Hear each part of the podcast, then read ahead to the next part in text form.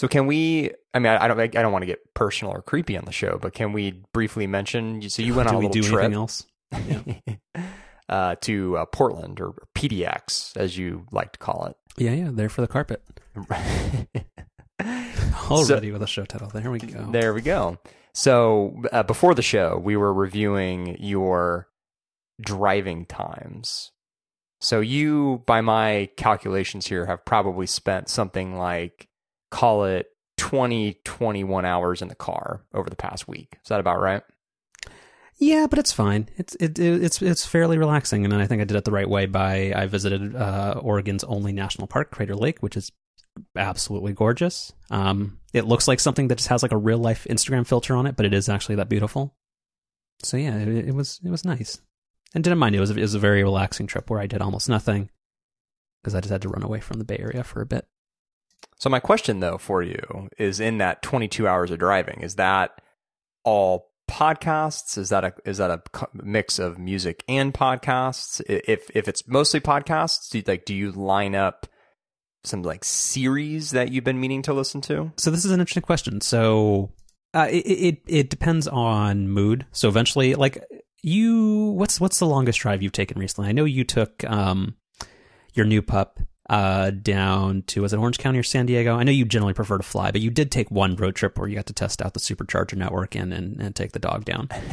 the uh, we, we had previously tested out the supercharger network, so the the objective of that trip was yeah to take Branson down to visit my family in uh, Irvine and in San Diego. So that's so that's ten.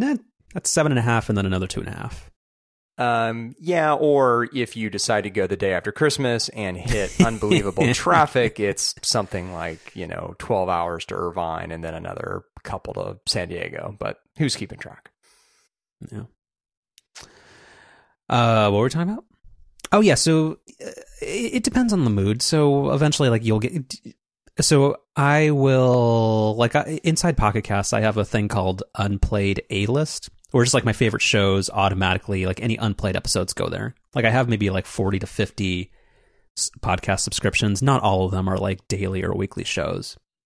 But i will just have kind of that that top tier uh, smart playlist. And then generally for longer road trips i will just go through for shows that i want to catch up on or maybe stuff that has a huge back catalog that i um, have only listened to the recent ones. I'll, I'll just star a bunch of those and then just work through those so I've been really into uh, Gimlet uh, podcasting. That um, what's called Gimlet Media that was purchased by Spotify has a show that's been on for a few years called Reply All, which I kind of uh, fell out of love with for a little bit. It's actually really really good, so I caught up on a ton of those. And so, was it all podcast listening? Any any music mixed in there? Eh, it's probably about um, 60, 30, 10. What's the 10? Oh, just quiet. Oh, okay yeah, sometimes I don't know. It's it's relaxing. I, I have a, I have a nice quiet car, and it's it's pretty good. Hmm. Uh, yeah, so that that that was uh wise to try to curate a bunch of playlists, and I, and I got to work through a whole bunch, and that that's that's always nice. And if you and if you break it up and you are you're strategic about it, and you pull into like a Starbucks every every few hours, it's it's it's not bad. If you get an EV, you can stop and charge for a while. So I have a couple of notes, but we're we're actually going to talk about that. You know how the thing in Oregon, you and this actually would have been a better intro, but in Oregon, you're not allowed to pump your own gas.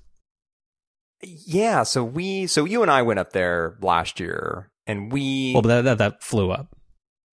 We went. Uh, well, like we didn't drive there; we flew up. We did, but I'm saying like when we were there, we didn't go on any kind of like long car trips or anything. Mm-hmm. So I I was never in a car that needed gas. So I, I did not see this firsthand, is what I'm saying. But I've but I've heard that this is a thing. But I guess you experienced this. Yeah. So you are yeah. You, it, it is illegal in Portland. There was an uh, or in Oregon, there, and there was an update where I think it's if like the town has less than 500 people, you're allowed to pump your own gas or something. And then everybody in Oregon freaked out, and there's a whole bunch of NPR stories on it. But anyway, yeah, you, there needs to be a gas station attendant, and you are not allowed to pump your own gas, which is interesting but also Oregon doesn't have the um, the, the, very high gas taxes that California does. So it's it's it's um, alarmingly cheaper there by like fifty cents a gallon.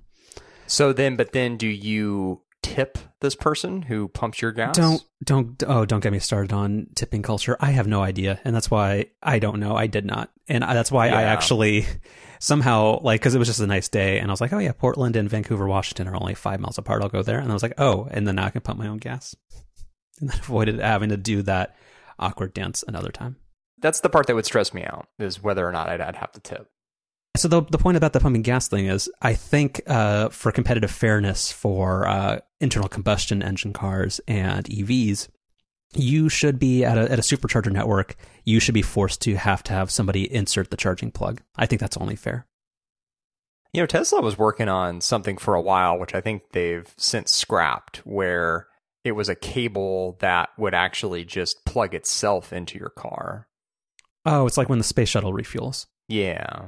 And now there's one of the other national charging networks. I forget which one it is. They're also working on something kind of similar, which is which is kind of cool. Because you can't get out of your car because you're too busy uh, watching Netflix or playing games. That's right. Uh, and the last thing about uh, yeah about this is that I went to Taco Bell for the first time in 15 years, and that was an unsettling experience as well. So what'd you get?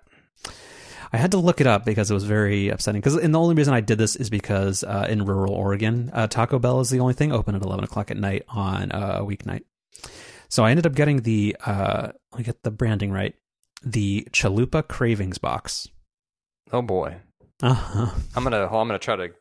If I if I search this, do you think that's a safe search or? I, I think you might have to turn Safe Search off, or, or you might want to do an incognito window and then open up uh, Duck DuckGo so that that Google doesn't judge you. Uh, so I, I sent you a link to this because I had I had to look it up because oddly Taco Bell and we've covered it in the past um, is a very internet forward company. So they actually have a very good maybe them and Mack Weldon share the same product uh, web page designer. Who knows? Yeah, so I just chose something at random because the it was it was drive through only at eleven o'clock at night. So yeah, the Chalupa Cravings box, which apparently there's a variable calorie intake. I don't know what that means. Does that mean you don't eat everything that's in the box? I think it know. depends on the drink Oh, the soft that drink. you get. Also, they don't have. Uh, I forget. You know how uh, certain fast food restaurants have partnerships, like we only accept American Express, except it's soft drinks. Right. Uh, they are a PepsiCo uh, company, so I asked for a Diet Coke because I didn't know if you could ask for water through the drive-through. Uh, and they're like, no, it's and it's one of those things where they do the resign thing. Is Pepsi okay? And, and the answer is no, but you can't say that. Yeah. No, they um yeah, they're definitely PepsiCo because they're famous for having exclusive flavors of Mountain Dew that you I can't mean get MTN anywhere Dew. else. Mm, well, I'm not cool enough to call it that, but I guess you are. I think legally you're required to. Otherwise, the, the PepsiCo, like uh, the Walt Disney Company, is very litigious. Now that's only in uh that's only in Oregon. It's the, the gas pumping thing's actually related to it. It's it's complicated. Wait, what? Keep up, Carlos. I miss. I lost, I lost some. So real quick on this on this cravings box because whenever you buy some, whenever you buy a food item, you you want it to be specified that it's just a box of shit, like where it's just it's a box. Uh, it, it came with a chalupa supreme, which was fine. A crunchy taco, which is very bad. It's it's all very bad, and I don't know on this product page why there's just like a salt thing. Oh, if you hover over it, the alt text in Chrome says high sodium. I don't think they have anything that's low sodium. Is that just permanent on there? Just just every everything on there. Yeah, it's actually their new logo. Uh, kind of. um, So this, can I just? I'm, I'm not. I'm not pointing the finger at you. I'm. This is just more of a general statement. mhm. This seems like an obscene amount of food to me. Are the are the are the food items small? No, but also, Like Jesus, this, this seems like a lot. well, but here's the thing. I are you a fan of Chipotle? I am. Yeah. I'm not. Like just because Chipotle gets this, other than the whole uh, food poisoning thing they had going for a couple of years, which was, I, I will admit, a bad product strategy. I don't know, but I'm just I'm not an expert here. Well, you- you're you're you're anti food poisoning. I am. Chipotle wasn't for a little bit, but um, nice. It's true. Um, but I, I, I, I, as a capitalist, mad respect to them for uh, figuring out a way through it and not getting um, their lunch eaten by Qdoba, which is not a California company, but apparently is like a better Chipotle outside the, um, what was that? Uh, outside California. Anyway, but like Chipotle is not healthy, and I think some people kind of vaguely think it is. Oh well, th- those people are those people are crazy. The food is maybe slightly less artificial, but Chipotle is really bad for you. Oh and yeah. also, if you ever get the the one thing I do like there, but I haven't, I don't like. I try to avoid almost all fast food, but Chipotle has those little lime chips. yeah. But then if you look at the because I is it the state of California that legislates that you have to have the calories on the board? Maybe. Seems like a very New Yorky Michael Bloomberg New York City thing, but yeah, like it's an extra 600 calories to get those chips and then you tackle it on top of your burrito bowl or whatever and it's, it's just it's like 3000 calories of sadness. Yeah. Yeah. Especially when in San Rafael where there's a, a Trader Joe's right next to it and you that's a much wiser choice. I bet they have the the big salt logo too. I'm sure they do. So anyway, that that was that was the point. So yeah, his is is it wasn't as disgusting as I thought it might be, but it was it was still not great. Yeah. How'd you how'd you feel after that? I mean, it's fine. Like I don't think it's inedible. Like in all the dumb jokes people make about Taco Bell. Like I don't think any of that's true. But I just I I I don't know. Fast food's always bad, and it's just you, you feel you feel bad about yourself after that. hmm What are you gonna do? Um, I think that's mostly it. So, do you want to? We won't talk about it this week because we already we get we've gotten mad like on three out of the last five shows.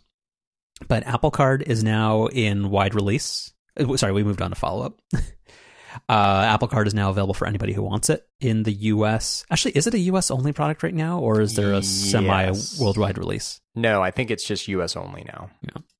So you can um, sign up right in the uh, wallet app. Uh, you, you just act like you're adding another card, and there, there's a built-in consumer credit application in there. Um, but the only reason we're talking about this, and you hopefully have the link handy because we don't have a doc this week, which, which is my fault. Um, the Apple has uh, created what is the um, best or dumbest um, knowledge base or support article that has ever existed. And Apple's had a lot of really dumb ones. I will also put in the show notes for you the one where they show you what angle you need to use compressed air so that your butterfly keyboard is less likely to break. Like that's a, that's a Hall of Famer for me. Um, because I've had to do that a lot and I still have my crunchy number keys or my arrow keys. But there is a new one, um, which is Apple Support page uh, HT210399 titled How to Clean Your Apple Card. Which, if you were somebody who had, like, if you were John Moltz, and this is crazy Apple rumors, and you you had your nice, uh, your fun parody site, like, this is what you would write, where you are to clean your titanium Apple Card, um, by gently wiping it with a soft, slightly damp, and lint-free, lint-free microfiber cloth. Um, and you are apparently not allowed or not advised to store your Apple Card in a wallet um, that is made out of what are the band materials? Uh, well, leather is one of them, which is the most ridiculous. Some fabrics like leather and denim uh, might cause permanent discoloration that will not wash off. Um, you are apparently not to put your Apple Card in a pocket or bag that includes loose change, keys, or other potentially abrasive products. Because again, it has iPhone 7 syndrome where it's going to have micro micro abrasions and you won't be able to. Who even knows? This is just such an upsetting product. Like I know it's it's it's super inconsequential, but the Apple Card is dumb, and this whole thing is dumb, and I just You know, I was gonna get. Or I I have a leather wallet. It's one that you recommended. Are you still on the Bellroy? Yeah. And I wear jeans probably five to six days a week. Mm-hmm. So it seems like that might be a little bit of a problem. Well, I mean, but generally, you're not going to keep your card. Well, one, the, the I can't Apple just not do this? Like a, a, a card that is white, sure. Like everything Apple makes, it it probably discolors. Like I think you smartly made the uh the link between. You remember when we were going to college in like the the late 2000s? There was the white plastic MacBook. Oh yeah, that was like the default Mac laptop for college students. Because I mean, you weren't gonna you weren't gonna pay the extra what was it hundred bucks to get the It was an extra one? two That- dollars. yeah, that's well, that's one crazy. it was it was extra money, and also only the high end configurations ended up being in black. Mm. Um, yeah, so the the white one had both an issue with the wrist rest wrist rests discoloring and becoming just like kind of like brown um, and kind of gross after like just skin oils uh, touching it for like months on end. So it ended up discoloring, and then also the plastic would like chip away, and it would just it just was kind of gross after a while. But yeah, that, that was a good that was a good uh good callback. But like, just who cares? Like I I know this is uh, something like no regular person will ever see this article and think it's dumb, and it, this is only something that makes like um the T word circles laugh. But it's it's just it's silly. I don't know. Like this, what this isn't a product that should exist just because Apple shouldn't be trying to skim money off the top of every financial transaction. But like, just whatever. And so I, I admit that with all the Apple Card stuff, I've only been kind of half paying attention to all the the details, just because I I really don't have a ton of interest. So the thing that I missed until this became a story today was that the card is white. I guess I always assumed that, given that Apple stressed that it was made of titanium, that it was some kind of maybe like brushed metal finish. No, the whole dumb thing was that they they did a product introduction video kind of like the trash can Mac Pro where like there's lasers and stuff and they're like, "Oh yeah, laser your name is laser etched into it and it, and it has no numbers on it and it's and it's futuristic and cool and like it's it's not and it's just a white card that, it, that discolors. Like I had I used to be with a bank called Simple uh, the, they also had just like a plain white card. It was not made out of titanium. It was made out of very sustainable plastics. But, um, like yeah, it discolored over time a little bit, and nobody cares because it's a credit card and it doesn't matter. It's gonna get eaten by uh, uh, uh the fifth and Mission Garage machine, and that's it, that's that's the fate of your card. It doesn't matter.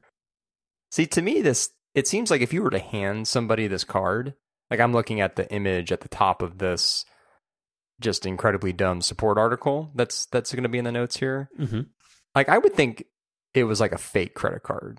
Like I, if somebody were to hand that to me, I would be like, like what is this? Like there's no Mastercard or Visa logo on it. It's not an Amex. It's got an Apple logo. Like did you like did you just hand me your like Apple employee badge? Like it seems very strange doesn't it have this weird maybe it's just on the back but they have this new like uh, latest generation mastercard logo where it's just two circles. So i see that but uh, if you were just to look at the front of the card like it, again to me it looks more like an apple gift card or an employee badge than it does a credit card.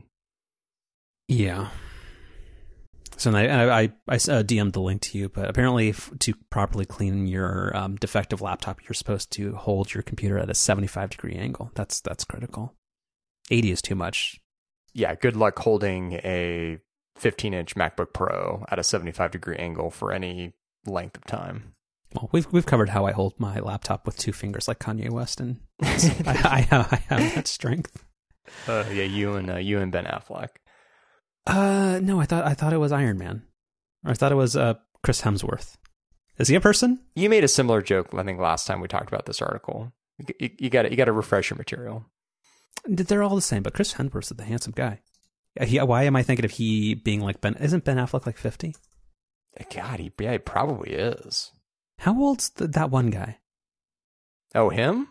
Forty-two. No, who, who's the guy? I've never actually watched one of them, but they seem like terrible movies. But they might kind of like uh, um, the one where the guy's daughter is kidnapped, but they've made the movie like three times. Taken. Yeah, who's he? Uh, um, is it Liam Neeson? Right? Is that right? Why is Google not telling me this? Google always has the little box so that you don't yeah, click Liam, anything. Liam, Liam Neeson. Yeah, how old's he? 67. Jesus. He looks good. anyway. Uh, what are we talking about? Is this is this a segue into something? No, I'm just very impressed. He's 67 years old, and I'm and I look worse, and I'm 31. Sorry, the one's important. I've yeah, man, I've I've done that a few times too. uh, I the last thing about travel is I just I realized uh, right every time I, I book an Airbnb, I always get forget that I have not updated my profile picture since um, I moved up here. So it's still a picture of me from 2010, and I don't want to change it because I don't want to look old. It's a picture of me from that uh, that GDGT event where I where I met Veronica Belmont once. Oh yeah, yeah, it's a good yeah. picture. It is. But that is a good also- photo. uh, that's when I was uh, nine years younger. Mm-hmm. So much wiser. Anyway, um, okay. Was there any more follow up? I think there was one last thing. Um, But did you want to do the Apple TV thing or? Oh yeah, that uh, well, uh, two things here. So this none of this matters. It's like these are topics we've discussed to death, and there's not actually any concrete evidence. But there's two things that um, two uh, rumors that had some like the the sources of the rumors make people like it's, it's credible. That's that's what I'm looking for. So Apple uh, Apple Arcade is allegedly, I think it was a Guillermo Rambo of 9 to 5 Mac that got that one. the um the screenshots of the the beta testing. Somebody had a, a read on how much Apple Arcade was going to cost, and I'm pretty sure it was him. Oh, I thought the thing that I saw about Apple Arcade this week was there there were some pictures going around of um, some people who were testing it. So like of the UI and stuff. No, so I'll send you. Whoops, gosh, gosh damn it, that's the one, or that's the one I already sent you. Thank you, Slack, for showing that I duplicately send sent that link. Thank you. Uh, no, so it is Guillermo Rambo, uh, where Apple uh, Apple Arcade is allegedly only going to be five dollars a month, which I honestly thought fifteen. So I don't know if they're trying to Disney Plus this and and and slow play it, but that seems pretty. Like I wouldn't sign up because I don't like games, but that's a pretty compelling price. It's so funny how it's like every one of other of Apple's services that they announced at that event earlier this year just seem awful and overpriced, which we're about to get to with Apple TV Plus. And the one that's going to be good is super cheap. Yeah, but it's like Apple Arcade is just like nailing everything. Like it, like as a product, it seems really compelling. It's going to be priced super competitively. Like everything about it just seems awesome, which is just it's so strange to see that in the midst of just every one of other of, of Apple's mediocre at best services. And then with the TV thing, there, there, I forget who is the source on this one, but that the TV product is very likely to one be a paid product, which was kind of um, still up in the air for a bit, and uh, that it's gonna be ten dollars a month. And there's been a lot of piling on on this one, and and this is where I maybe push back on some of the uh, popular wisdom that people think I would probably be aligned with, which is like I'm I'm of the opinion that Apple shouldn't be doing this at all, and that it's dumb for that reason but now that they're actually doing it, like I don't think it should be like what is, now, is Apple ever going to make a service that's like four dollars a month? No, so I, I I don't get the complaints that ten dollars a month is a lot. I I agree that Apple shouldn't be doing this at all, and it's a distraction, and it's ultimately going to be uh, a loser of money. But whatever, if people want to pay ten dollars a month for it, like that's fine. It doesn't have any back catalog. It's going to be a decidedly worse investment of your streaming dollars uh, than any other service. But like, how much? What what price would be okay? Like, do people just expect this to be free? Like, I, I if it's not ten dollars a month, what what what what should it cost? So I, I largely agree with you. I was being a little snarky about pricing a moment ago. I I actually do really want good content to be rewarded. I mean, I, I don't know if Apple's content's good yet, but let, let's say that it is. Like I I want people to put their dollars behind good ton, good content. And good content should cost, you know, a decent amount of money.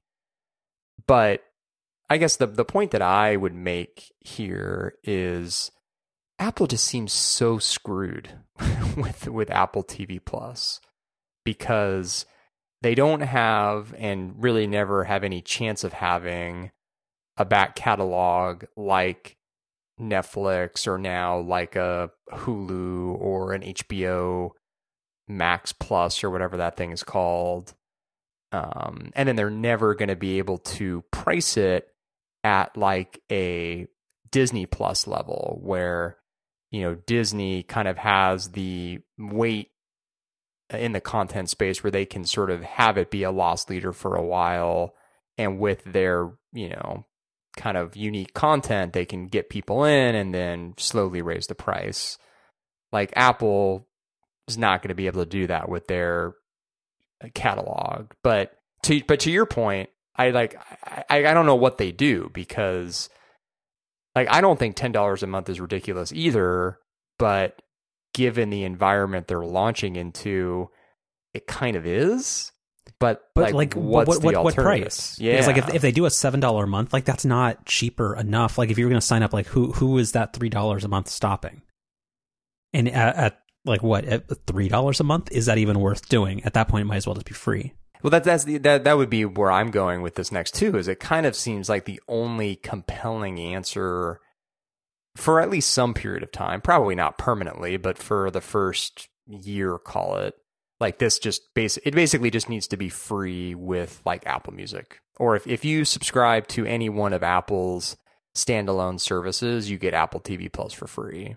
But at that point, it's like what's even what's Apple doing? Like why because I mean they're all about the incremental services revenue, so it it doesn't fit into that narrative. And you know the the stories are that they've now spent like six billion dollars on this thing. So, like, if you're going to bundle it in for free with Apple Music, which I think also loses money at ten dollars a month, like I'm not sure what the end game is there. But they're using all that money they're skimming off of Spotify subscriptions to subsidize that one. Hmm. It's good to be the gatekeeper. Uh, so yeah. Anyway, I mean that's that's fine. Like I'm not I. I'm incredibly pessimistic about uh, or, or negative about Apple TV Plus, but also whenever people pile on about it, yeah, I just I don't necessarily get it. yeah, pay pay pay for content. They've already chosen to do what they're doing, so at that point they might as well just like uh, uh, put their whole the whole weight of the company or whole ass, whatever whatever you, terminology you prefer. Um, yeah. So was that all the dumb Apple news for the week? I think so. I think those were the, the, the two big topics. Um, and was there anything? There were a couple. Oh, yeah. So this is related. So Disney Plus, um, they they released the list of devices that they will be supporting at launch in terms of uh, first party apps. So they're going to be supporting Chromecast, Roku, Apple TV, the Apple family of devices, uh, Microsoft Xbox One. It will only work on the One S, not uh, any of the other models, and then the PlayStation 4. And I'm joking about the Xbox thing because I have no idea what any of the models do. Uh, on this week's ATP, I did like that I totally forgot about, and, and you brought this to my attention, that they had a version called the uh, 1S All Digital, which is, is a reminder of that's the worst name ever. This week's ATP was basically like the last two video game topics that we've had on our show, but like a thousand times better because Syrac- Siracusa is the best. I think I, I, I, I no, I think I, I'm going to hold up my end of the bargain, or I'm, I'm going to say that I, I did a as equally great a job. Okay. Uh, but no, I think I think we're saying a lot of the same stuff. Where I like because I've always been pessimistic that this is going to be the the last console generation and nobody's going to care. But then we, we've talked about the fact that the um, PlayStation has sold 100 million units and somehow it's still an industry. Oh well, well I will admit that uh, again. Follow out. That's the one we we're talking about other people's podcasts. Uh, Siracusa, um, or sorry, Siracusa made a um, he made the point much better than I have in the past of why console gaming is so much better than PC gaming, even though some people will dispute that, is that once you know like the performance level of a console, like you everybody's on the same playing field. So you can try as hard as you can to optimize for those um like processor constraints and it's not like a thing where you have to support like this wide range of PC hardware to and hope it is acceptable performance on everything. Right. Yeah.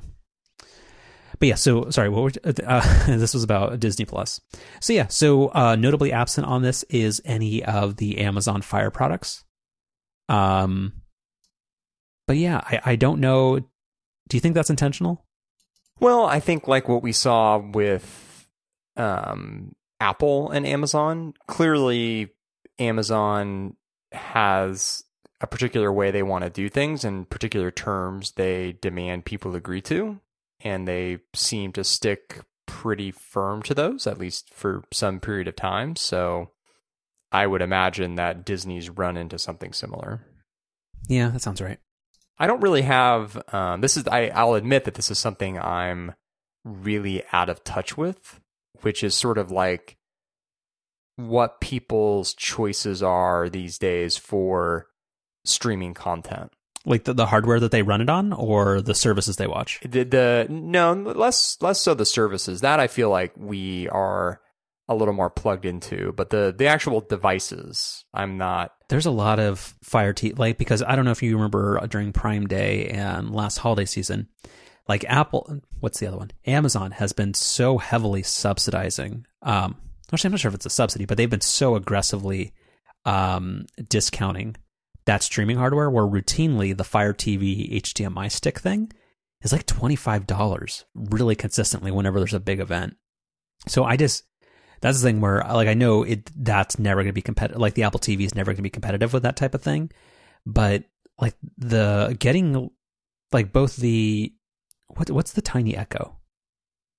The Echo Dot. Yeah. And the uh, Fire TV stick. Like Amazon just gives those things away basically. So I assume their like the market penetration with that is really really high. Um, I think like Google like Android based households probably like uh, uh the Chromecasts uh pretty well because like even the high end Chromecast like the Chromecast Ultra I think is only seventy or eighty dollars.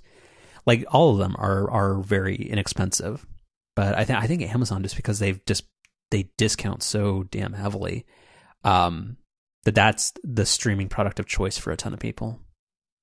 Hmm. Yeah, that all that all checks out. Yeah, and TiVo not on the list. Is TiVo going to be a going concern in a year and a half? Haven't they been a going concern for a long time? I use. I think I'm going to.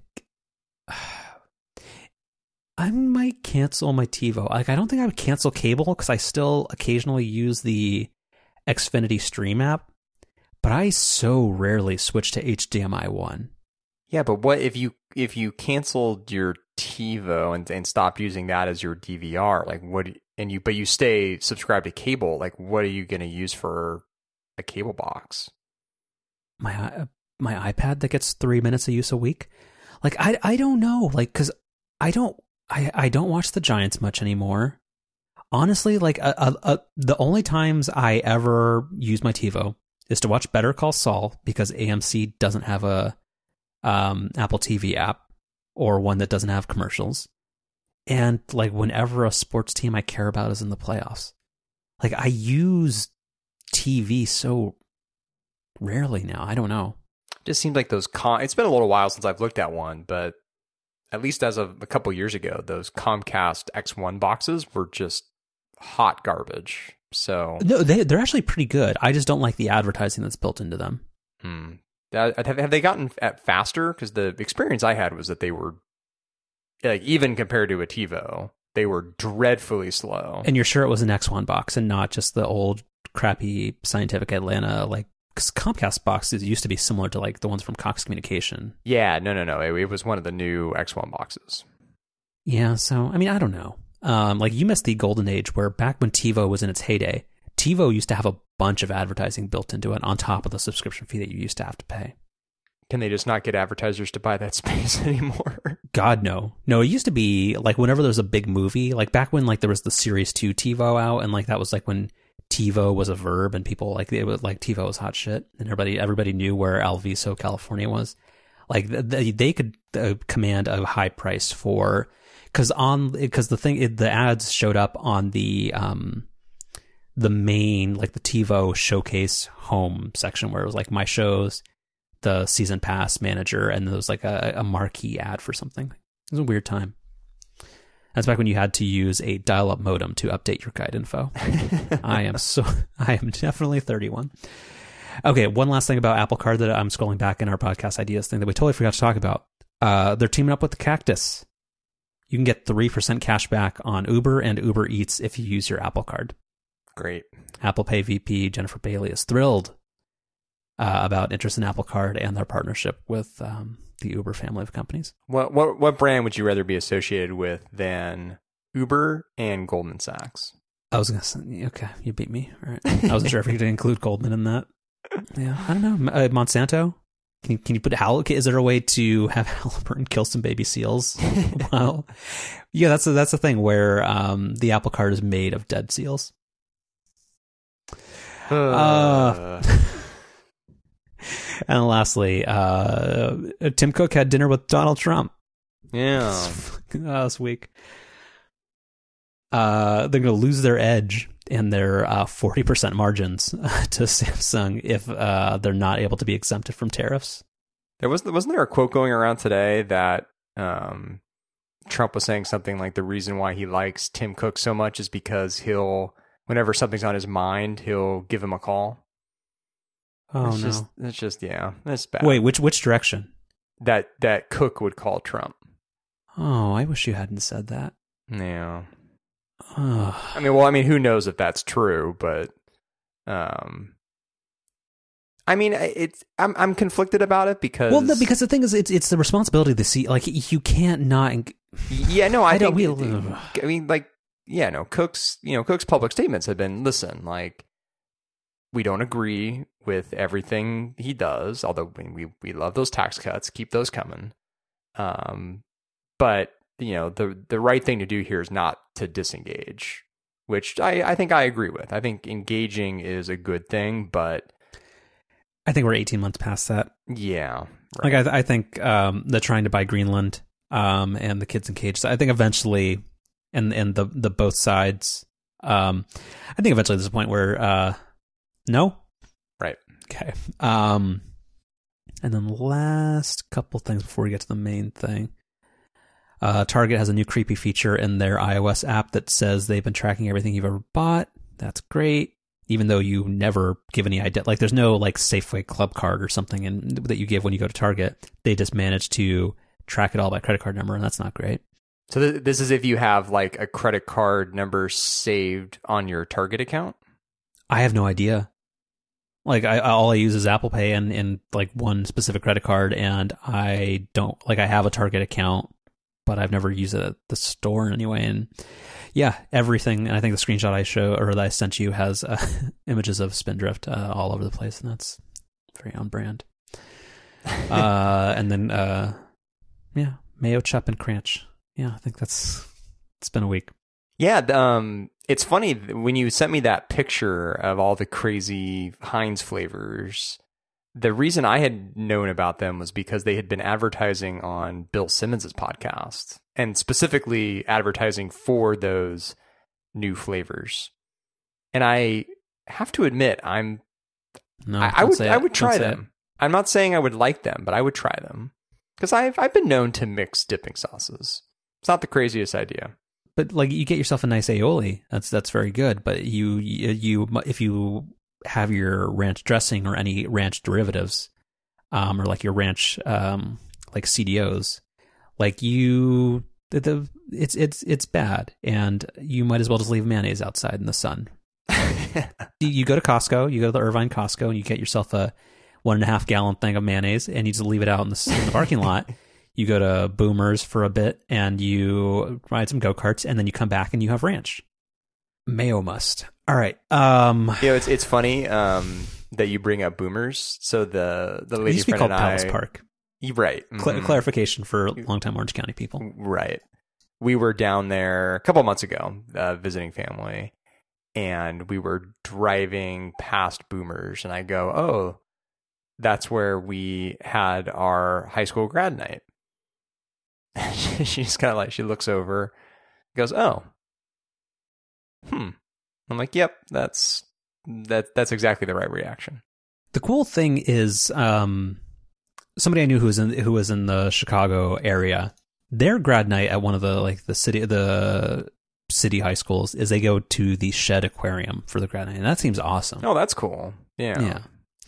Also, uh, uh, related Chicagoland area follow up. Uh, Sporty looks like a goth dog when he's wearing his black T-shirt. I think Mm-hmm. it's very fun. It's pretty good. He's a good dog.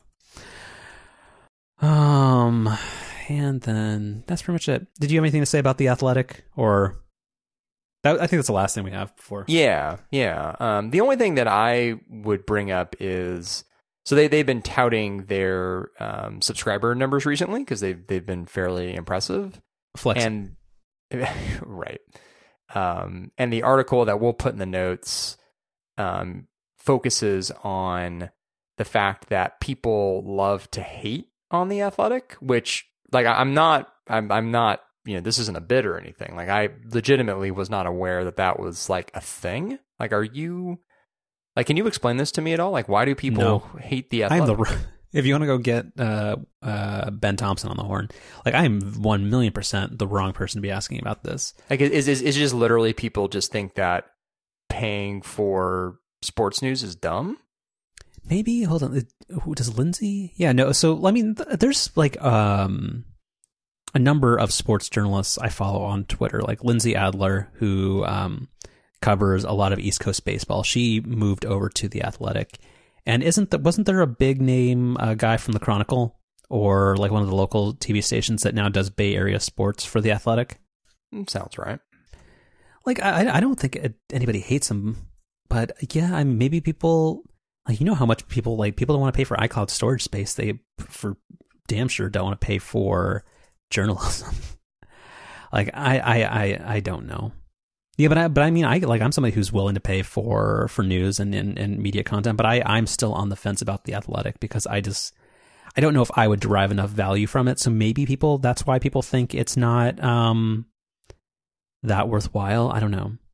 Because like the athletic is is true journalism. Like it's not like a Bleacher Report thing where and I and I do for the like I actually like the Bleacher Report app a lot, but it's much more into the um the conversation and kind of the ESPN style like let's aggregate tweets and show them uh, share the most viral stuff. Where the athletic is actually doing fairly like in the weeds on the ground reporting and that's kind of their claim to fame, which is actually good. Yeah, but it's also, you know, it's not, hey, the the score of the game last night was eight to five. Like it, Yeah, it's, it's, like player movements and, and like more like long term, like close following fan stuff. Exactly. Yeah, and it's not, you know, oh, you know, this player signed for such and such, you know, such and such, and free agency speculation, all that. Like it's it's right. It's it's more like think pieces is is not really the right phrase to use. I don't think with sports, but like you get you get the idea. Like here's the direction of the team, and here's why the batting orders changed, and like here's here's where the momentum's going. Like it's it's it's much more, yeah. It's in by inside baseball if it's about baseball. Exactly. Like, and I think what I brought up on the show before, like the reason I started subscribing is because, um, especially with hockey, just because it's it's it's not it doesn't have the level of clout that like the NBA does, Yeah, and so it's it's hard to find really good um, hockey coverage, and specifically like you know your local team, like in our case the Sharks coverage, and like the stuff on NBC Sports, like even though their TV broadcasts are are excellent, it's like all the written content around it's not very good, and it's very just like here are the boring sound bites after the game, and here's like the play by play, blah blah blah. But there's not really any good kind of deeper dive content, and that's the Athletic has um, a reporter who I think also used to work for NBC, Kevin Kurz, and he he covers the Sharks on the Athletic now, and he just writes a ton of really good stuff on there. Yeah. It's where like uh, all of the Comcast Sports, no, what's it called NBC Sports Bay Area, like all that kind of stuff, and and even I think the the like I, I'm not a Chronicle subscriber, but um, like a lot of that is a very uncritical eye, and a lot of it is stuff that feels like it could be written like by an AI bot, which is basically like here's who scored here, here's who did this, where more of the in-depth reporting that's not specifically like just like trade rumors. That's kind of what it seems like the Athletic uh, excels at. Exactly. Yeah, the only thing I, I will the last thing is that I will use I will use the athletic as an example of something that I really dislike about um I know it's more of like just like a marketing like biz dev thing, but I hate websites that won't tell me how much it actually costs. Like I feel like I would be much more apt or uh, likely to subscribe to the athletic if they just said in the end it's $10 a month. Like I hate the thing where it's um like ten dollars for for your first year or something like that. Like I just I just want to know what it costs. Right. Same thing like because we're like the Wall Street Journal. Like most people just don't know. Oh yeah, it's forty five dollars a month after the, after the trial. And like I don't I don't want twenty issues for ninety nine cents. Like I just want to know how. Like just tell me how much it costs. Mm-hmm. And I think well that and that, I think when I asked you that would like you were like oh yeah no I'm still on my introductory rate. I don't know how much it costs.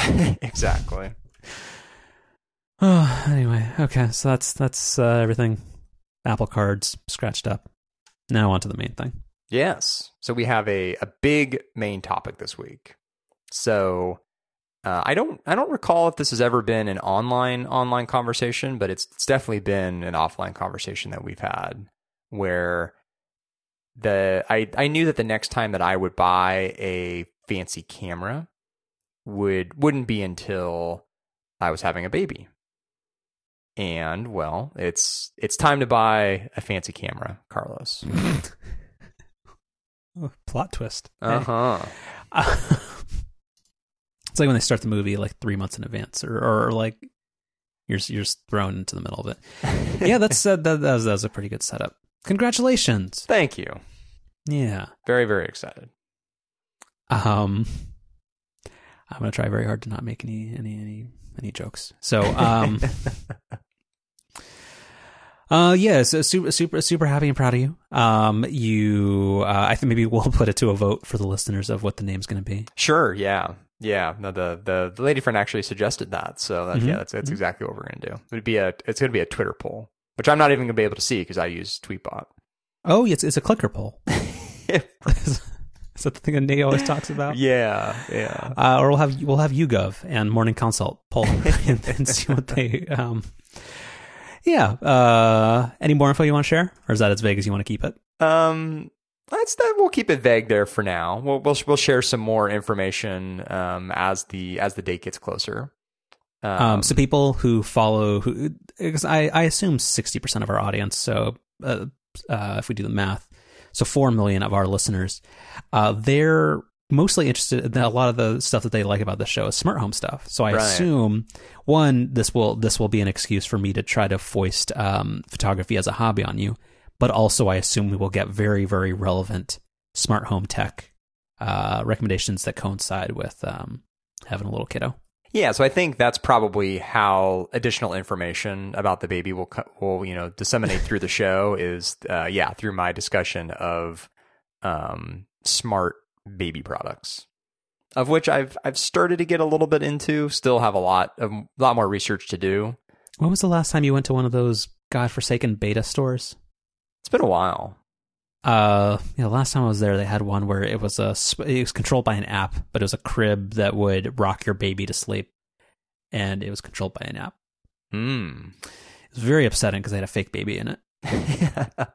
Well, it's actually it's probably better than having a real baby and making them sit in uh, a store full of direct consumer products from companies that won't exist in two years. yeah. But congratulations, Thank super you. proud of you. Thank I'm- you. Yeah, it's it's gonna be an exciting time. It is. Uh, It is.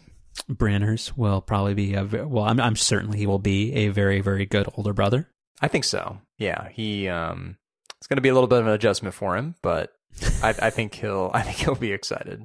hmm Well, I, I think he he at the time he'll probably end up being like two years old when the time comes. Yeah, just about. Yeah, that's time to be an older brother. He's he's got to he's got to earn his keep. Yeah, exactly. All right, but what what for what's the T word angle on this? Yeah, so um it's it's legitimately now time to buy a nice camera because you know, I to be honest like with vacations and with just, you know, day-to-day photos, the iPhone's gotten to a place and we we've talked about this on the show where the iPhone at least for me is perfectly fine for all of those purposes. And I'm fully aware that I'm not getting the, you know, high res benefit of a, a nicer camera and I'm not getting, you know, the ability to do, you know, true zoom with like a telephoto lens and, you know, I'm not shooting in raw, et cetera, et cetera. Like I, I get all the the downsides to using an iPhone. But for me, an iPhone's been fine with photos. But I've always been of the mind that like with a with a kid, like you, you only get, you know, one shot, right? So Well, you, You- can have as many as you want. uh, well, one one shot with each kid. We'll put it that Fair. way. Um, you know, and I to me like, you know, it's it's it's really fun to look back on photos and videos of like either when you're a little kid or like when a family member's a little kid, and so you know, I want to be able to capture those moments in you know the highest quality that I can, so that when you look back 10, 20 years down the road, I mean, we'll, you know, 4K will somehow still seem like low resolution, but at least it will have been the best that we could do at the time. Um, so I, I'm pretty set on buying a really nice standalone camera, and I have a lot of questions. So I'm hoping I'm hoping you can answer some of them. So real quick, I'm going to double down on your idea, uh, or just to to do a PSA. Um, taking photos is really, really, really important, uh, especially with like family memories and things like that, because like you just don't uh, when people like years ago, like one one of the things I really benefited from is that like my mom was a great records keeper, and there's so many moments in our family history that probably would have been lost over time had she not been somebody who, in a very analog area uh, era, had made a concerted effort to document those things. Um, so yeah, I think it is the responsibility, especially since it's so easy for people to capture memories and organize them and back them up and do things like that and I think um, getting a real camera is actually um, something that's very worthwhile for memories that you actually want to cherish. Because I think when uh, having like just your iPhone that's always with you, um, it makes you a lot a lot less deliberate um, and careful with what you're shooting. And I just think that like for a first for a parent or somebody who's really trying to capture memories, I think the experiment of learning photography and composition and all that kind of stuff is um, really important. And of, of just when when you get older and, and and things in life change, it's gonna you'll be very very happy to have high quality memories, and eventually you'll stumble upon that in your old age, and you'll you'll be very proud. Yeah, I think that's tremendously well said. Yes. And that's why I have a picture of myself with a Walkman in 1991. it's it's adorable, and your your outfit's incredible. Your hair is great. Everything about this photo is tremendous. Yes. So, what are you thinking? I assume uh, you uh, like. Well, don't you? You are. You're already set. Don't you have that waterproof Olympus camera? That's all you need. So I, I have, um, I have all that set for the baptism. right. So the, the the waterproof the waterproof angle we're we're covered there. Um, but so okay, so I I have some sort of broad questions which I think will then sort of narrow us down into some more uh, specific questions. So the big thing that's changed because I've had you know fancy cameras in the past. I've had three different DSLR cameras over the years. And so the big thing that's changed since the last time that I got into a fancy camera is that mirrorless cameras are like a mainstream thing now. I, I, think the last time that I bought a DSLR, like mirrorless cameras were a thing, but they were like incredibly expensive and there were a lot of trade-offs compared to DSLRs. But now, you know, they're they're you know, it's seemingly like where everything is going. So, my first question is basically just like why why a mirrorless camera? Like why why have those seemingly taken over for DSLR cameras? Because almost everything is better about it so a lot of this, um, and, and I've talked in the past about um, about uh, I've gone through a couple of Sony cameras, and this is in comparison to uh, like the reigning uh, market leaders of Canon and Nikon. So yeah, so mirrorless cameras have been around for like the past like five to eight years, and they've gotten a lot more mature. And I think one of the reasons that it's um, a much more commonplace thing now, and that Sony is becoming one of the most like by volume and like dollars uh, the largest camera companies, is that mirrorless cameras include a ton of benefits that um, other cameras don't. So uh, a standard DSLR camera generally has to be larger because it actually has the like um, flip down, like the SLR part of it, like the flip down mirror um, that allows you to see the image and then it's captured. So that has room that it needs to move around, and that and that makes that um, create like overall like a larger camera. Uh, so mirrorless cameras are better in that what you see is actually like a live preview based off of like the settings that you have, like the ISO and the um, aperture and all that kind of stuff. So you actually see what what you see on screen is much uh, much clearer approximation of the results that you're going to have. Um, it gives benefits like silent shooting. So since there's not, there doesn't necessarily actually need to be a moving, um, um like mirror prism thing. Uh, you can shoot entirely silently if you want, even though that does have some trade offs. And even though Sony cameras are better at that, uh, there's a lot of times when you actually wouldn't want to have that on. But I mean, overall, yeah, mirrorless cameras allow you to have smaller cameras. Um, it has made full frame uh, sensors that are closer to what um, traditional like 35 millimeter film would have been. That's made the cost come down on that a lot. Um, it gives a lot of really cool um, opportunities around like computational photography and really, really fast like phase detect autofocus systems. It makes them much, much better for live view and video recording. So there's there's a ton of reasons that mirrorless cameras have taken off, but I think it's mostly that Sony was kind of the only company actually trying to do new things, and Canon and Nikon were just trying to protect their old um, DSLR lines, and that's why they are only now in the past year to year and a half introducing um, competent mirrorless cameras. So one of my next questions was going to be, okay, so mirrorless is the way to go, but why Sony? And I, I think you you've answered that quite well there. Yeah, so Sony is, is way way better. Also, the fact that um, Sony, so the assuming this is what you choose, you'll be looking at what's called the E mount uh, lens lineup, and because they've been doing this for a while, that is a much more mature system. Whereas the e, uh, the Canon EOS R line and the Nike the Nike the Nikon Nike getting into cameras? Uh, ever since they closed down the FuelBand, I think maybe, why, why not? They, they, they need, if Apple has proven anything, you need to diversify your revenues. And I don't think Nike want to, wants to come out with a credit card. Um, yeah, so the Nike Z series, god damn. the Nikon Z series and the Canon EOS R. Like there's very immature products that have like some things they actually do very well, but a lot of them like it's it's their first generation and it's not good. And to use any legacy lenses from those systems, you need an adapter, which has a whole lot of trade offs, makes the camera larger. And it's going to be several years before they can match kind of the lens lineup um, and choice that you have with Sony. So what what is what exactly is the E mount? Uh, it's just like kind of the with Canon. There used to be what's called the um, EF-S uh, Canon mount, like the lens mount.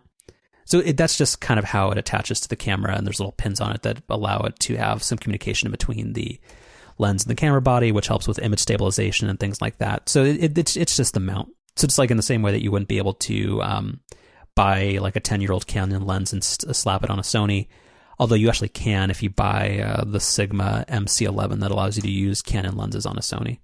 But that is one other advantage where Sony allows you to adapt lenses from other companies very easily, and you still get the benefits of in-body stabilization of that lens. So so E mount, the way to think about that is that's basically just like Sony's lens system. Yes. Although you can you can get lenses made by other companies like Sigma and uh, Tamron and a few others that are that have an E mount on them. Exactly. But then you can also buy adapters that will basically convert E mount to like EF-S or whatever. Correct. Hmm. Okay.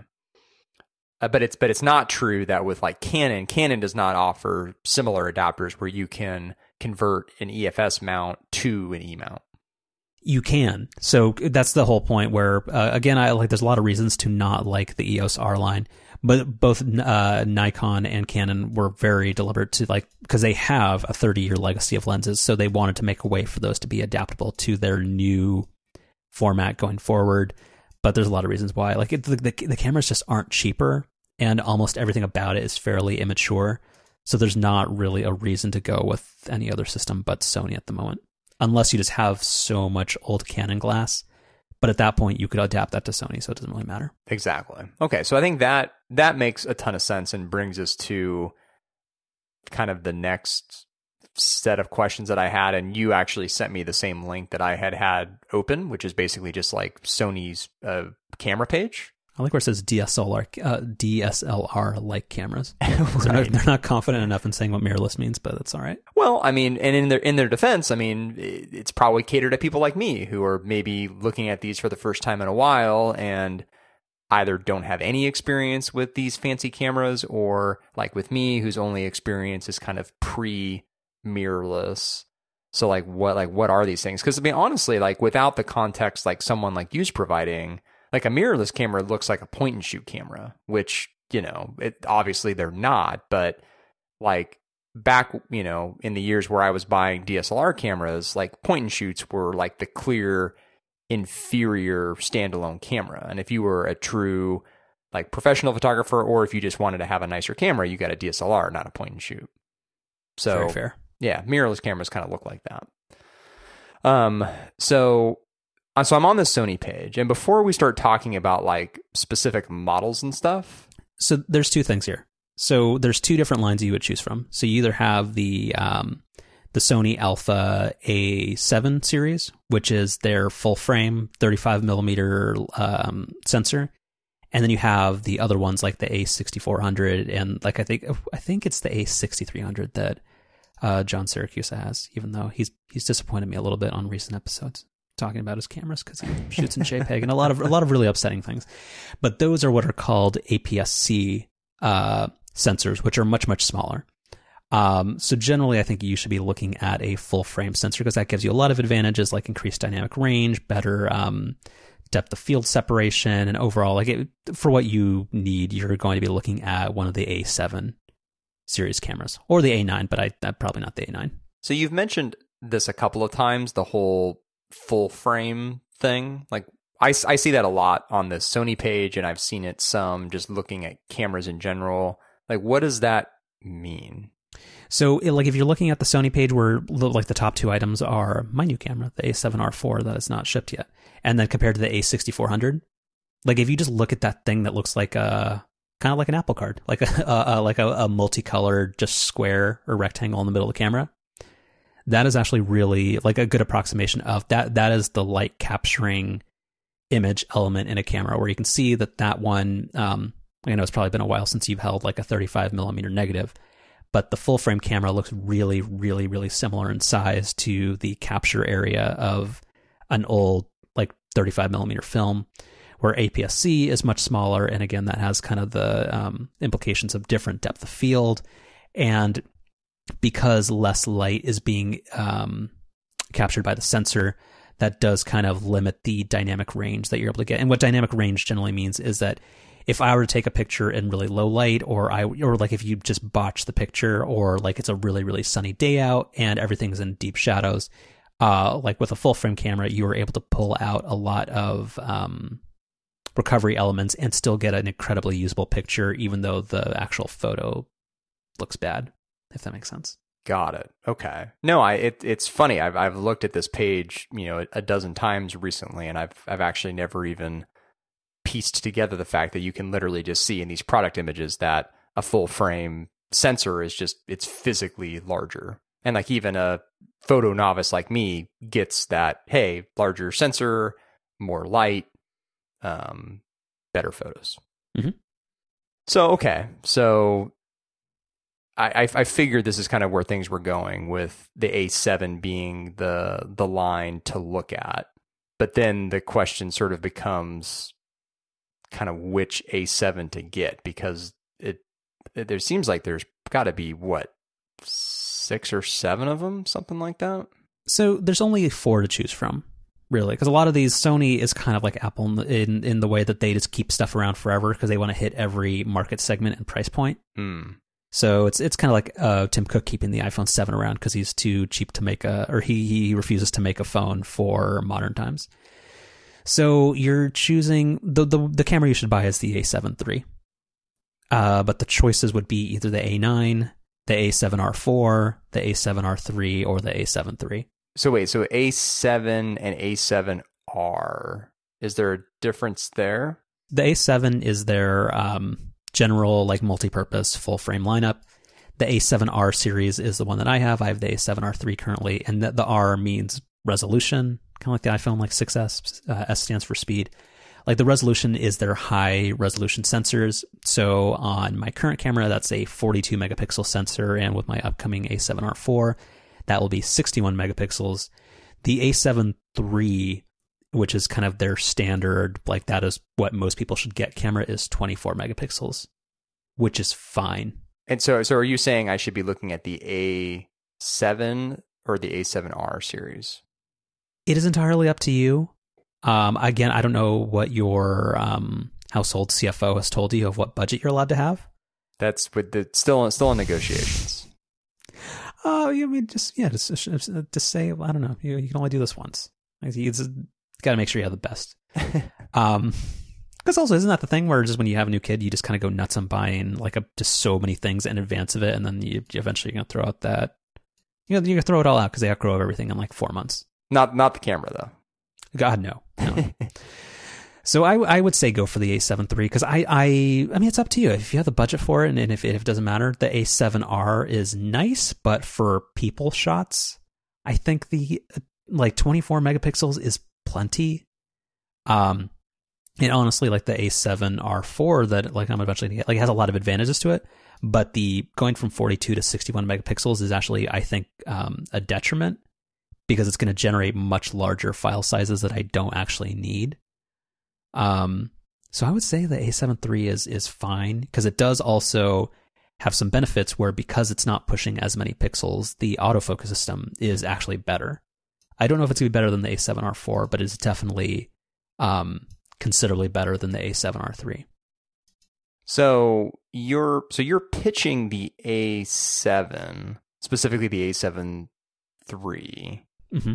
but you've had the A7R3 and are now getting the A7R4. Yeah. So so you're you're selling one thing here, but you're buying the other one. Why is that? Because the stuff that's important to me is probably not important to you. Uh, like the ability to like take a, a really high res landscape photo, um, or like architectural photos, and crop those and do a whole bunch of um, uh, changes to to to tweak the dynamic range of the photo. Like th- those are, I don't. That's not what you're going to be using it for like maybe like I don't know if you if you take like a cool European vacation or something like you you might really like that. But in terms of like just photography of um, a tiny human, like that, I think that a lot of that is not um, like it's not you wouldn't be mad about it, but you, you wouldn't benefit a lot from that. And since like I like kids are wiggly and they move around a lot, like you're going to end up with thousands and thousands of photos every week. And if every raw file that that thing is churning out is 45 megabytes. Um, one, the storage space implications of it, but also the fact that Lightroom um, is a dog of an application at times. Um, yeah, I don't know. Like, I, I, don't think you'd be mad about having the R, but um, if you were like, if you, if you were to do the the higher resolution series, would you get the three or the four? Because if you do the four, that's a price delta of fifteen hundred dollars which that could buy one or two very very nice lenses, which will be the follow up conversation to this. Yeah, so so using the yeah right, so using the A7 III as kind of the base here, it's yeah fifteen hundred dollar jump then all the way up to the A7R 4 mm-hmm. Um, and so the A7 three, this isn't yesterday's tech or anything. This is still this is still largely the same technology that's even in like the A7R4. Yes. Yeah. Same like type of sensor, just a kind of a lower resolution version. Exactly. Like I, I don't know if the A7 III has animal eye autofocus. I think that's maybe the one thing it doesn't have. Oh, it does. It's got a little brand on here. So if you if you click on the A7 III, yeah, actually uh, that might actually they might have broken into your house. Um, I think yeah, I think I remember them reading that they they issued like a firmware update that added that I think maybe the A7 III is like the the furthest down the line they went with that. Yeah, but animal autofocus is is, is great.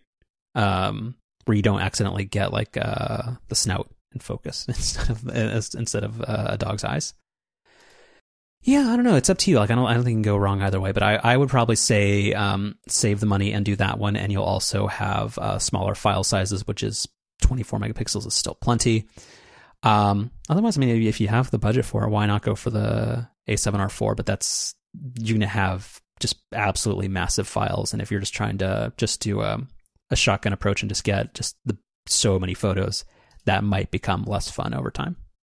I know that um, you have somewhat mixed feelings about the Wirecutter, but um, uh, what do they? I I think I hate Red. One of their um, because they have the thing. Do you have a link to it where it's like, what camera should I buy? And it's not. Well, so, so I, I, I'm I've actually just been specifically. They have a mirrorless article, so I've really just been honing in on that. Um, and they they do recommend the uh, A7 III. They I mean they recommend a couple of others as well, but the A7 III is is one of their recommendations. Yeah, the X no, the XT2 isn't that a mic? That is no, it's a, a APS-C, so that's fine. Do not, for the love of God, do not get a micro four thirds camera. What is that? That that it is absolute dead end technology. It has a tiny like postage stamp size sensor, and it it, it it's it's it's it's it's basically dead. It's only Panasonic and Olympus that make them. Yeah, A seven three. It's it's a solid camera, man. So this, so the, what what the Wirecutter links to is a um like a twenty two hundred dollar package. That's the A seven three with a twenty eight to seventy lens. Is that is that something to consider, or would No. you would you would you would just go body only and, and get something different? So whenever you uh, decide you're closer to making the purchase, like we'll we'll we'll plan like an afternoon, and I'll just have you try out a bunch of my lenses. Hmm. Um, because the 2870 is it's like for two hundred dollars, it's a it's a passable like kit lens. Uh, but I I I would spend more. Like if, if you're if you're getting a blank check to possibly buy a thirty five hundred dollar camera, get a two thousand dollar camera and some great lenses. Right. Um. It did, does the A seven three does it have USB C? It does. Uh, because recent travel update. Uh, I don't know why it's working differently now, but it looks like that Anker thing that I that I said was not powerful enough to have Lightroom like churning on and like getting a bunch of previews created. Uh, no, apparently I can charge my Apple Watch, my phone, my A7R3 camera, and the laptop, and it keeps up.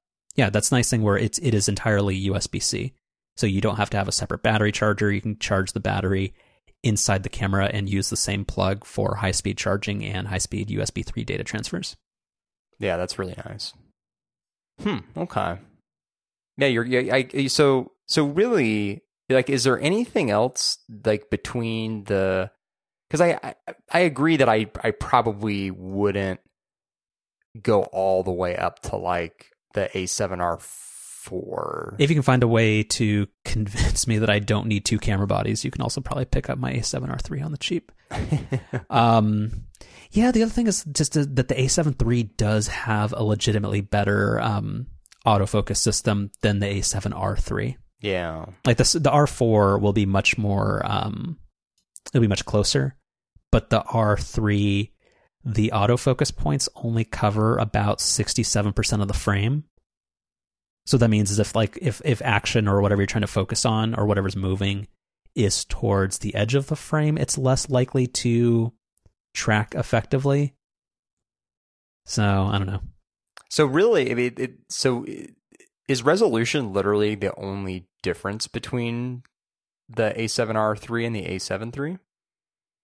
and the lack of an anti-aliasing uh, filter, which means again for landscape shots and certain things, the image might be sharper, but no regular person would notice that. Mm-hmm. Yeah. So really, it sounds like the A7R is a better choice if you're primarily focused on landscape photos and other kind of um and like the, the like the type of photos that you take a lot, which you're excellent at, which is just kind of like the out and about kind of stuff. Like a lot of still photography. Like if you, if you like in the same thing where like again I I- we haven't talked about the A9, but if you were to want to do like sports photography, the A9 is a fantastic camera, but it's also $4500 and it has just the best autofocus system of any commercially available camera, but there are like there are compromises to that. right. So that's where the A7 III kind of makes the most sense, I think. Yeah. So the A7 might be a better choice for um People photography. Yeah. Mm-hmm. Yeah. Huh. Okay. Or like non-studio people photography. Yeah. Right. Right. Yeah, so yeah, get get your budget work together and see what you what what you can swing. Um, and then again, do not lead with the price of the body. Uh, also make sure you budget in um some Yeah. good lenses. And so your your your recommendation, which makes a lot of sense to me, is you know buy a body so that you still have some budget left for some good lenses. Like you you you'd be in other words, you'd be better off with a less expensive body and some really good lenses as opposed to getting a more expensive body but then kind of cheaping out on lenses. I think the American way is just to do everything. But um, yeah, uh, what I would man, Sony has a lot of lenses. Uh, what's the thing? God, I haven't even um I haven't even really gone over to the the lenses tab here on this page. Yeah, where is? And this the second lens they list is thirteen thousand dollars. Oh, the that doesn't count. No, I know. I, I know. but why? No, because they're just doing an order of release. Anytime a lens is that like white or beige color, you know that that you, you can't can't get that. Uh, they, the the seventy to two hundred is not that expensive. Um, so the things you need to buy are, yeah, that one. So you've sent over, um, you've sent over three three different lenses here. Is that what is that what I'm looking at? Yeah, I would. Yeah, it's probably the, the um the top three to start with, unless you do have to start scaling back the budget. In which case, there's some um whatever the Wirecutter calls the uh like the the value pick or whatever. But So these, um, so the like, what's the right way to think of these lenses? So the 85 millimeter is kind of so the third option. That is your standard um, portrait lens. This is one of the optically best lenses Sony makes for the price. Like it is is really really good. Um, feels a little cheap, but most people wouldn't notice. Uh, so that's a good standard portrait lens, but for indoor use, maybe not great. But hey, you got you got a big house, so um, but an apartment it would be tight. The 24 to 105 is a great uh, mid-range zoom lens. It is like I call it the minivan of lenses. It is uh, appropriate and well suited for everything almost all the time. It's a tiny bit heavy, but it's it's it's very very good. And then yeah, I don't know, the 55 millimeters. It, it it's it's it's it's a solid tiny lens, and it's also very very very very light. So that that, that keeps it small. So the the what's kind of the the big difference between the 55 and the 85? Uh, 30 millimeters. Sorry. Okay. um, no, it's it's um, yeah, it's just how how tight of a shot you want indoors. Got it. Yeah, and then if you can stretch the budget, I I I am currently in love with this lens, but it's it's um it's a lot of money for a lens that you might not use that much. And what what is, what is this for? Uh, it's great for like environmental portraits uh, and things like that. So it allows you to get really wide shots. And um, know, if you want to get a baby at play, that's probably a really good lens to get. But it's also it's it's kind of costly for what it is. How many lenses do you have? Six and a half. I have six and one that is uh, currently on eBay. Got it. Yeah, because I'm a I'm a huge fan of prime lenses, and I don't know this this stuff keeps its value. Where if I have to eventually sell it, I'm not going to lose that much money. Right. Yeah, so you should do that, and then yeah, uh, it'll be a fun project for you. Good, and you also have to you have to get practiced up before the baby comes. I know. That- Yeah, that's, the problem is where you need to uh yeah figure out how to use all of it first. Yeah, no, that's um I I think I think I'll be in a position to to buy probably within the next month, I would say. Um and that's yeah, that that's another appealing thing with like going the A7 3 or A7R 3 route is like the A7 R4 is still kind of is just kind of a nebulous release date, right? Uh no, it mine should arrive September seventeenth or something. Oh, okay. around iPhone time. Uh, but it it'll probably be um low quantities for a while though. Right. And you don't you don't think there's any sort of there wouldn't be any sort of situation where I'd I'd regret not having that additional resolution. No. Like I mean I I really don't think so because when I when I think of what I'm cropping like yeah, I, I don't really think so. Like other than like sometimes like where I mean maybe, maybe we'll find out tomorrow, but like sometimes like when you're at like a performance or an event, it is nice to have a really high res image to crop if you're far away or you don't have that luxury. But I think the for the what you're going to be using it for, that's really not going to be that much of an issue. No, I think um that's probably been like one of the most helpful things talking this through with you is sort of thinking about it in terms of like what I'm using it for. Because I, I guess when I when I was looking at this Sony page, um, I mean I, I'm not even sure how I would have figured this out on my own, um, but thinking about well, okay, this camera is good at these things, and this is what you're using it for versus like, well, okay, the R series is better for this type of photography, but if you're not doing that type of photography, then it doesn't make as much sense.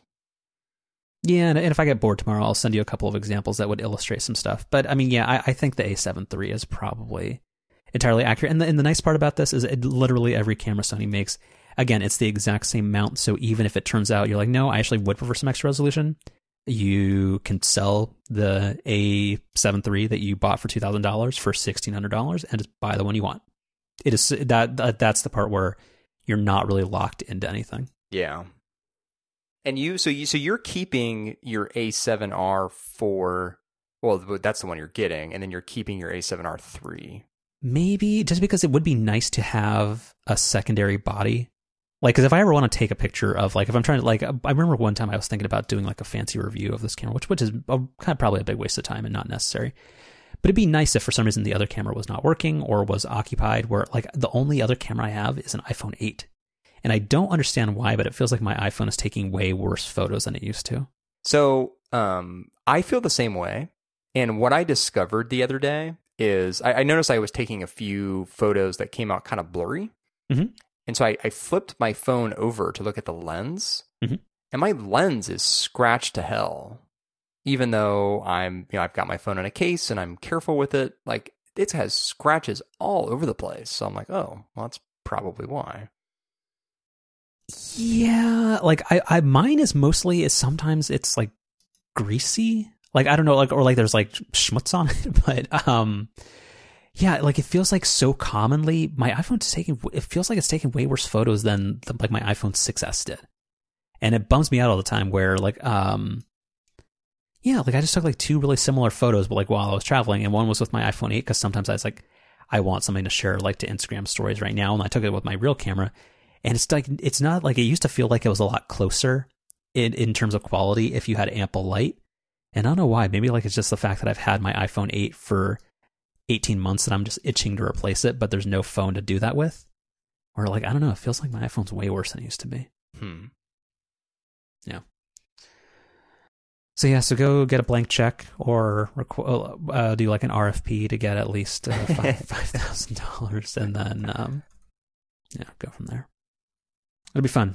Yeah, photography is is is way more fun than somebody would expect. Yeah, I in college went through when I when I bought my first DSLR, I I got really into Lightroom, really into this kind of the process, and really had a lot of fun with it. And you know, it, as life got a little busier, it just was one of those hobbies that kind of fell through the cracks. And as iPhone cameras have gotten better, I just didn't feel the need to have a standalone camera. Um, and like you were explaining earlier, like one of the big drawbacks of DSLRs is just like how big they are and what a commitment they are to carry around. And that's much less the case with a mirrorless camera. Yeah. And you finally lucked out where with the A7 III and the A7R III, Sony finally put a, a battery uh, of, of the size that it needs to be. Where they used to have this old one where it, it you'd have to change batteries like three times a day. It was really upsetting. And this one gets you a solid, depending on what you're using, like I don't know, five to eight hundred shots on a single battery, and it charges over USB C, so it all works out. Yeah, so I was going to ask. So battery life is good, and this this has like the the dual um, memory card slots as well. Yep. So you can either do um, like RAID one. That's that's that's the one where it just writes the same thing to both, right? Yeah, You can kind of do that, or you can do what I do, where for like if faster uploading, you can have RAW written to one specific card and JPEGs to the others. So that way, if you're moving photos to an iOS device, it's super snappy. yeah. Yeah, it'll be good. Well, this this this this has been helpful. Thank you. Lots lot, absolutely. lots more to come, but I I feel like I I can actually look at this Sony page now and and sort of have an idea of what I'm looking at. Yeah, I'll send you a bill. uh, please please defer the um the payment terms on that because cash is going to this camera. It's fine. I get paid in dog pats. oh, there you there you go. Yeah. Uh, all right. Is that it for that stuff?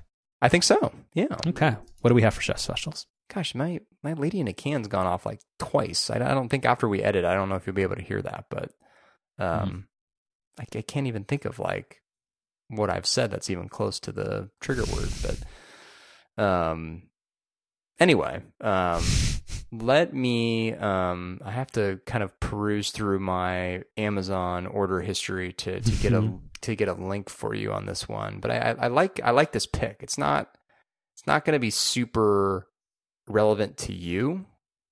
Um, okay. Which which will make sense here in a second. Okay, there, there's the Amazon link. I'm very curious now. So our OLED TV that we bought, the LG um, 55 inch, I forget what our model number is, but, whatever. It's C seven five five E O L E D. There you go. Phenomenal TV. Love it. The one thing that's not super great about it is the stand that it comes with.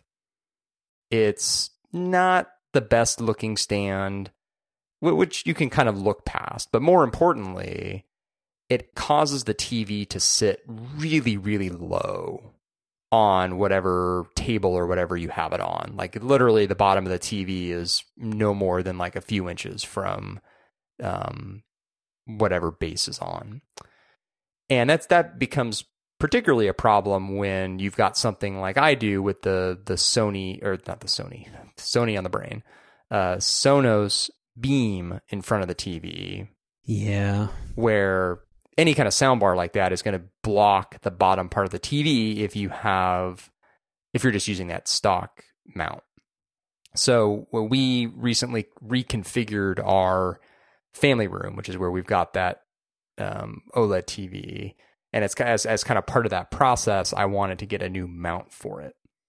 Um, and I, I don't recall if I found this through the wire cutter. I don't think I did. I think this was through some other um, recommendation that I saw. Um, but this is a um, a universal TV stand that's it's like thirty bucks on Amazon. I think I even got it actually on a sale price for a little bit less than that. Um, and it it almost kind of works like a like a wall mount in a way, but instead of actually then mounting onto your wall, it just kind of sits on this adjustable base. And it's it's crazy adjustable with the the heights you can have your TV at. So you can really dial it in to exactly the right height. And the great thing about it is that it's really easy to adjust height. So like when I was setting mine up, like it took me 3 tries to get the exact right height and it was super easy to to make those adjustments. What's the resistance like? Like you know, sometimes a stand will be either really, really difficult or moves too easily. It seems pretty solid. Um like when the it, it the TV's pretty easy to take on and off, but like when it's on, you know, it, it it's it's not going anywhere. Interesting. And it's got it's got a good cable management system too. So the cables get kind of fished um, behind where the main column is that the mount connects to, so you can kind of route all your cables there. So when you're looking at the TV straight on, you really don't see any cables. Similar to how like when you wall mount the TV, you can do kind of something similar. So so yeah, especially for the price, um, this Thirty dollars. Wow. yeah. Um, and I, I think I, I think I got it maybe for like 20 or 25. Um, so, um, really, really, really good purchase. I've been, been really happy with it. Um, yeah, I guess I got it for like 28.99. It looks like, um, saved a dollar. Um, um, it's super super easy to set up too. Like the the actual like build process was really simple. Um, yeah, everything about it really really nice. Good. Nice. All right. Let me send you a thing. I've been sitting on this one for a little while, but I think it's it's time. Um. Okay. Send you a file. Do you know? Uh, sometimes Gruber and a few people will talk about this, but uh, do you know what Studio Neat is? Yes, Okay. Who are they? Don't they? They just kind of make like sort of like random stuff, and it's just it's just really nice. Like just really really high quality stuff. Yeah, they they make weird high end like designy stuff for Yeah. nerds. Right. Like they, they make exactly. they they make like uh the Glif, which is a thing where you can snap your iPhone into a traditional tripod really easily, and it's really well made. Um, they made one of the first like kind of nice iPad styli, and um, uh, I think they also make something that's kind of no, it's it's uh, who's the people that make? Don't you have one of those fancy combo Apple Watch uh and uh, iPhone dock bedside charger things? I do. hmm Who makes that? Um, I I have and this, and this is this actually might be a future future chef special because I actually bought this one fairly recently. I have a Belkin one currently, Hmm. but I had a Oh, um, do you have that one? The one where ooh, hmm. I think I know the one you're talking about. Yeah, I it, I haven't had it long enough to make it a recommendation, but we'll we'll revisit that in the next week or two. Okay. So, but they make a lot of cool stuff. But one of the things that they make, they make stuff that's kind of like uh, around like cocktail culture, and they have a thing where you can make like fancy ice, which I'm not. I'm not into. Like I, am not that fussy. Oh yeah, don't they have a? Um, Gruber was talking about that, right? They have like the clear ice kit or something. Yeah. So this isn't what brought this up. Like I've been, I've had this app for a while, but ever since, um, I've been trying to make more cocktails at home and and, and try to get into that thing. Um, you know, with, with my Bulleit uh, whiskey and stuff like that. Right. But um, they have an app called Highball uh, that is a really, really, really beautiful, um, well designed application for iPhones that's kind of meant to go along with that. Those, uh, like, they have a simple syrup kit and that uh, neat ice kit thing. So they have this app that they made, and it's really cool. Like, it's got a decent core list of cocktails, but it's also really easy to make your own. So again, the drink that I've been uh, super into recently, which is a nice summer drink on hot, gross, humid days like today. Uh, yeah, I, I custom made or I didn't invent this recipe, but I input it into the thing on my own. It's got this really cool um, thing where like I didn't draw that picture, and that wasn't a like a stock thing. You get to say like how much ice is in the drink, is there salt on the rim, like what is it, and you get to make these cool little recipe cards, and you can share them on social media if you want to, or you can just kind of have your own little database of drink recipes. So I think it's a really cool app. That it's a phenomenal app icon as well. It is. It's so dead simple, and it's just it's uh, classy is the wrong word, but like it's it's I don't know. It's, it, app icons are doing too much these days. Yeah, and this is very nice. Simple. Yeah, and also people get on the Paloma train. Although again, uh, no spindrift on this one. I tried it. It it, it doesn't it doesn't pan out.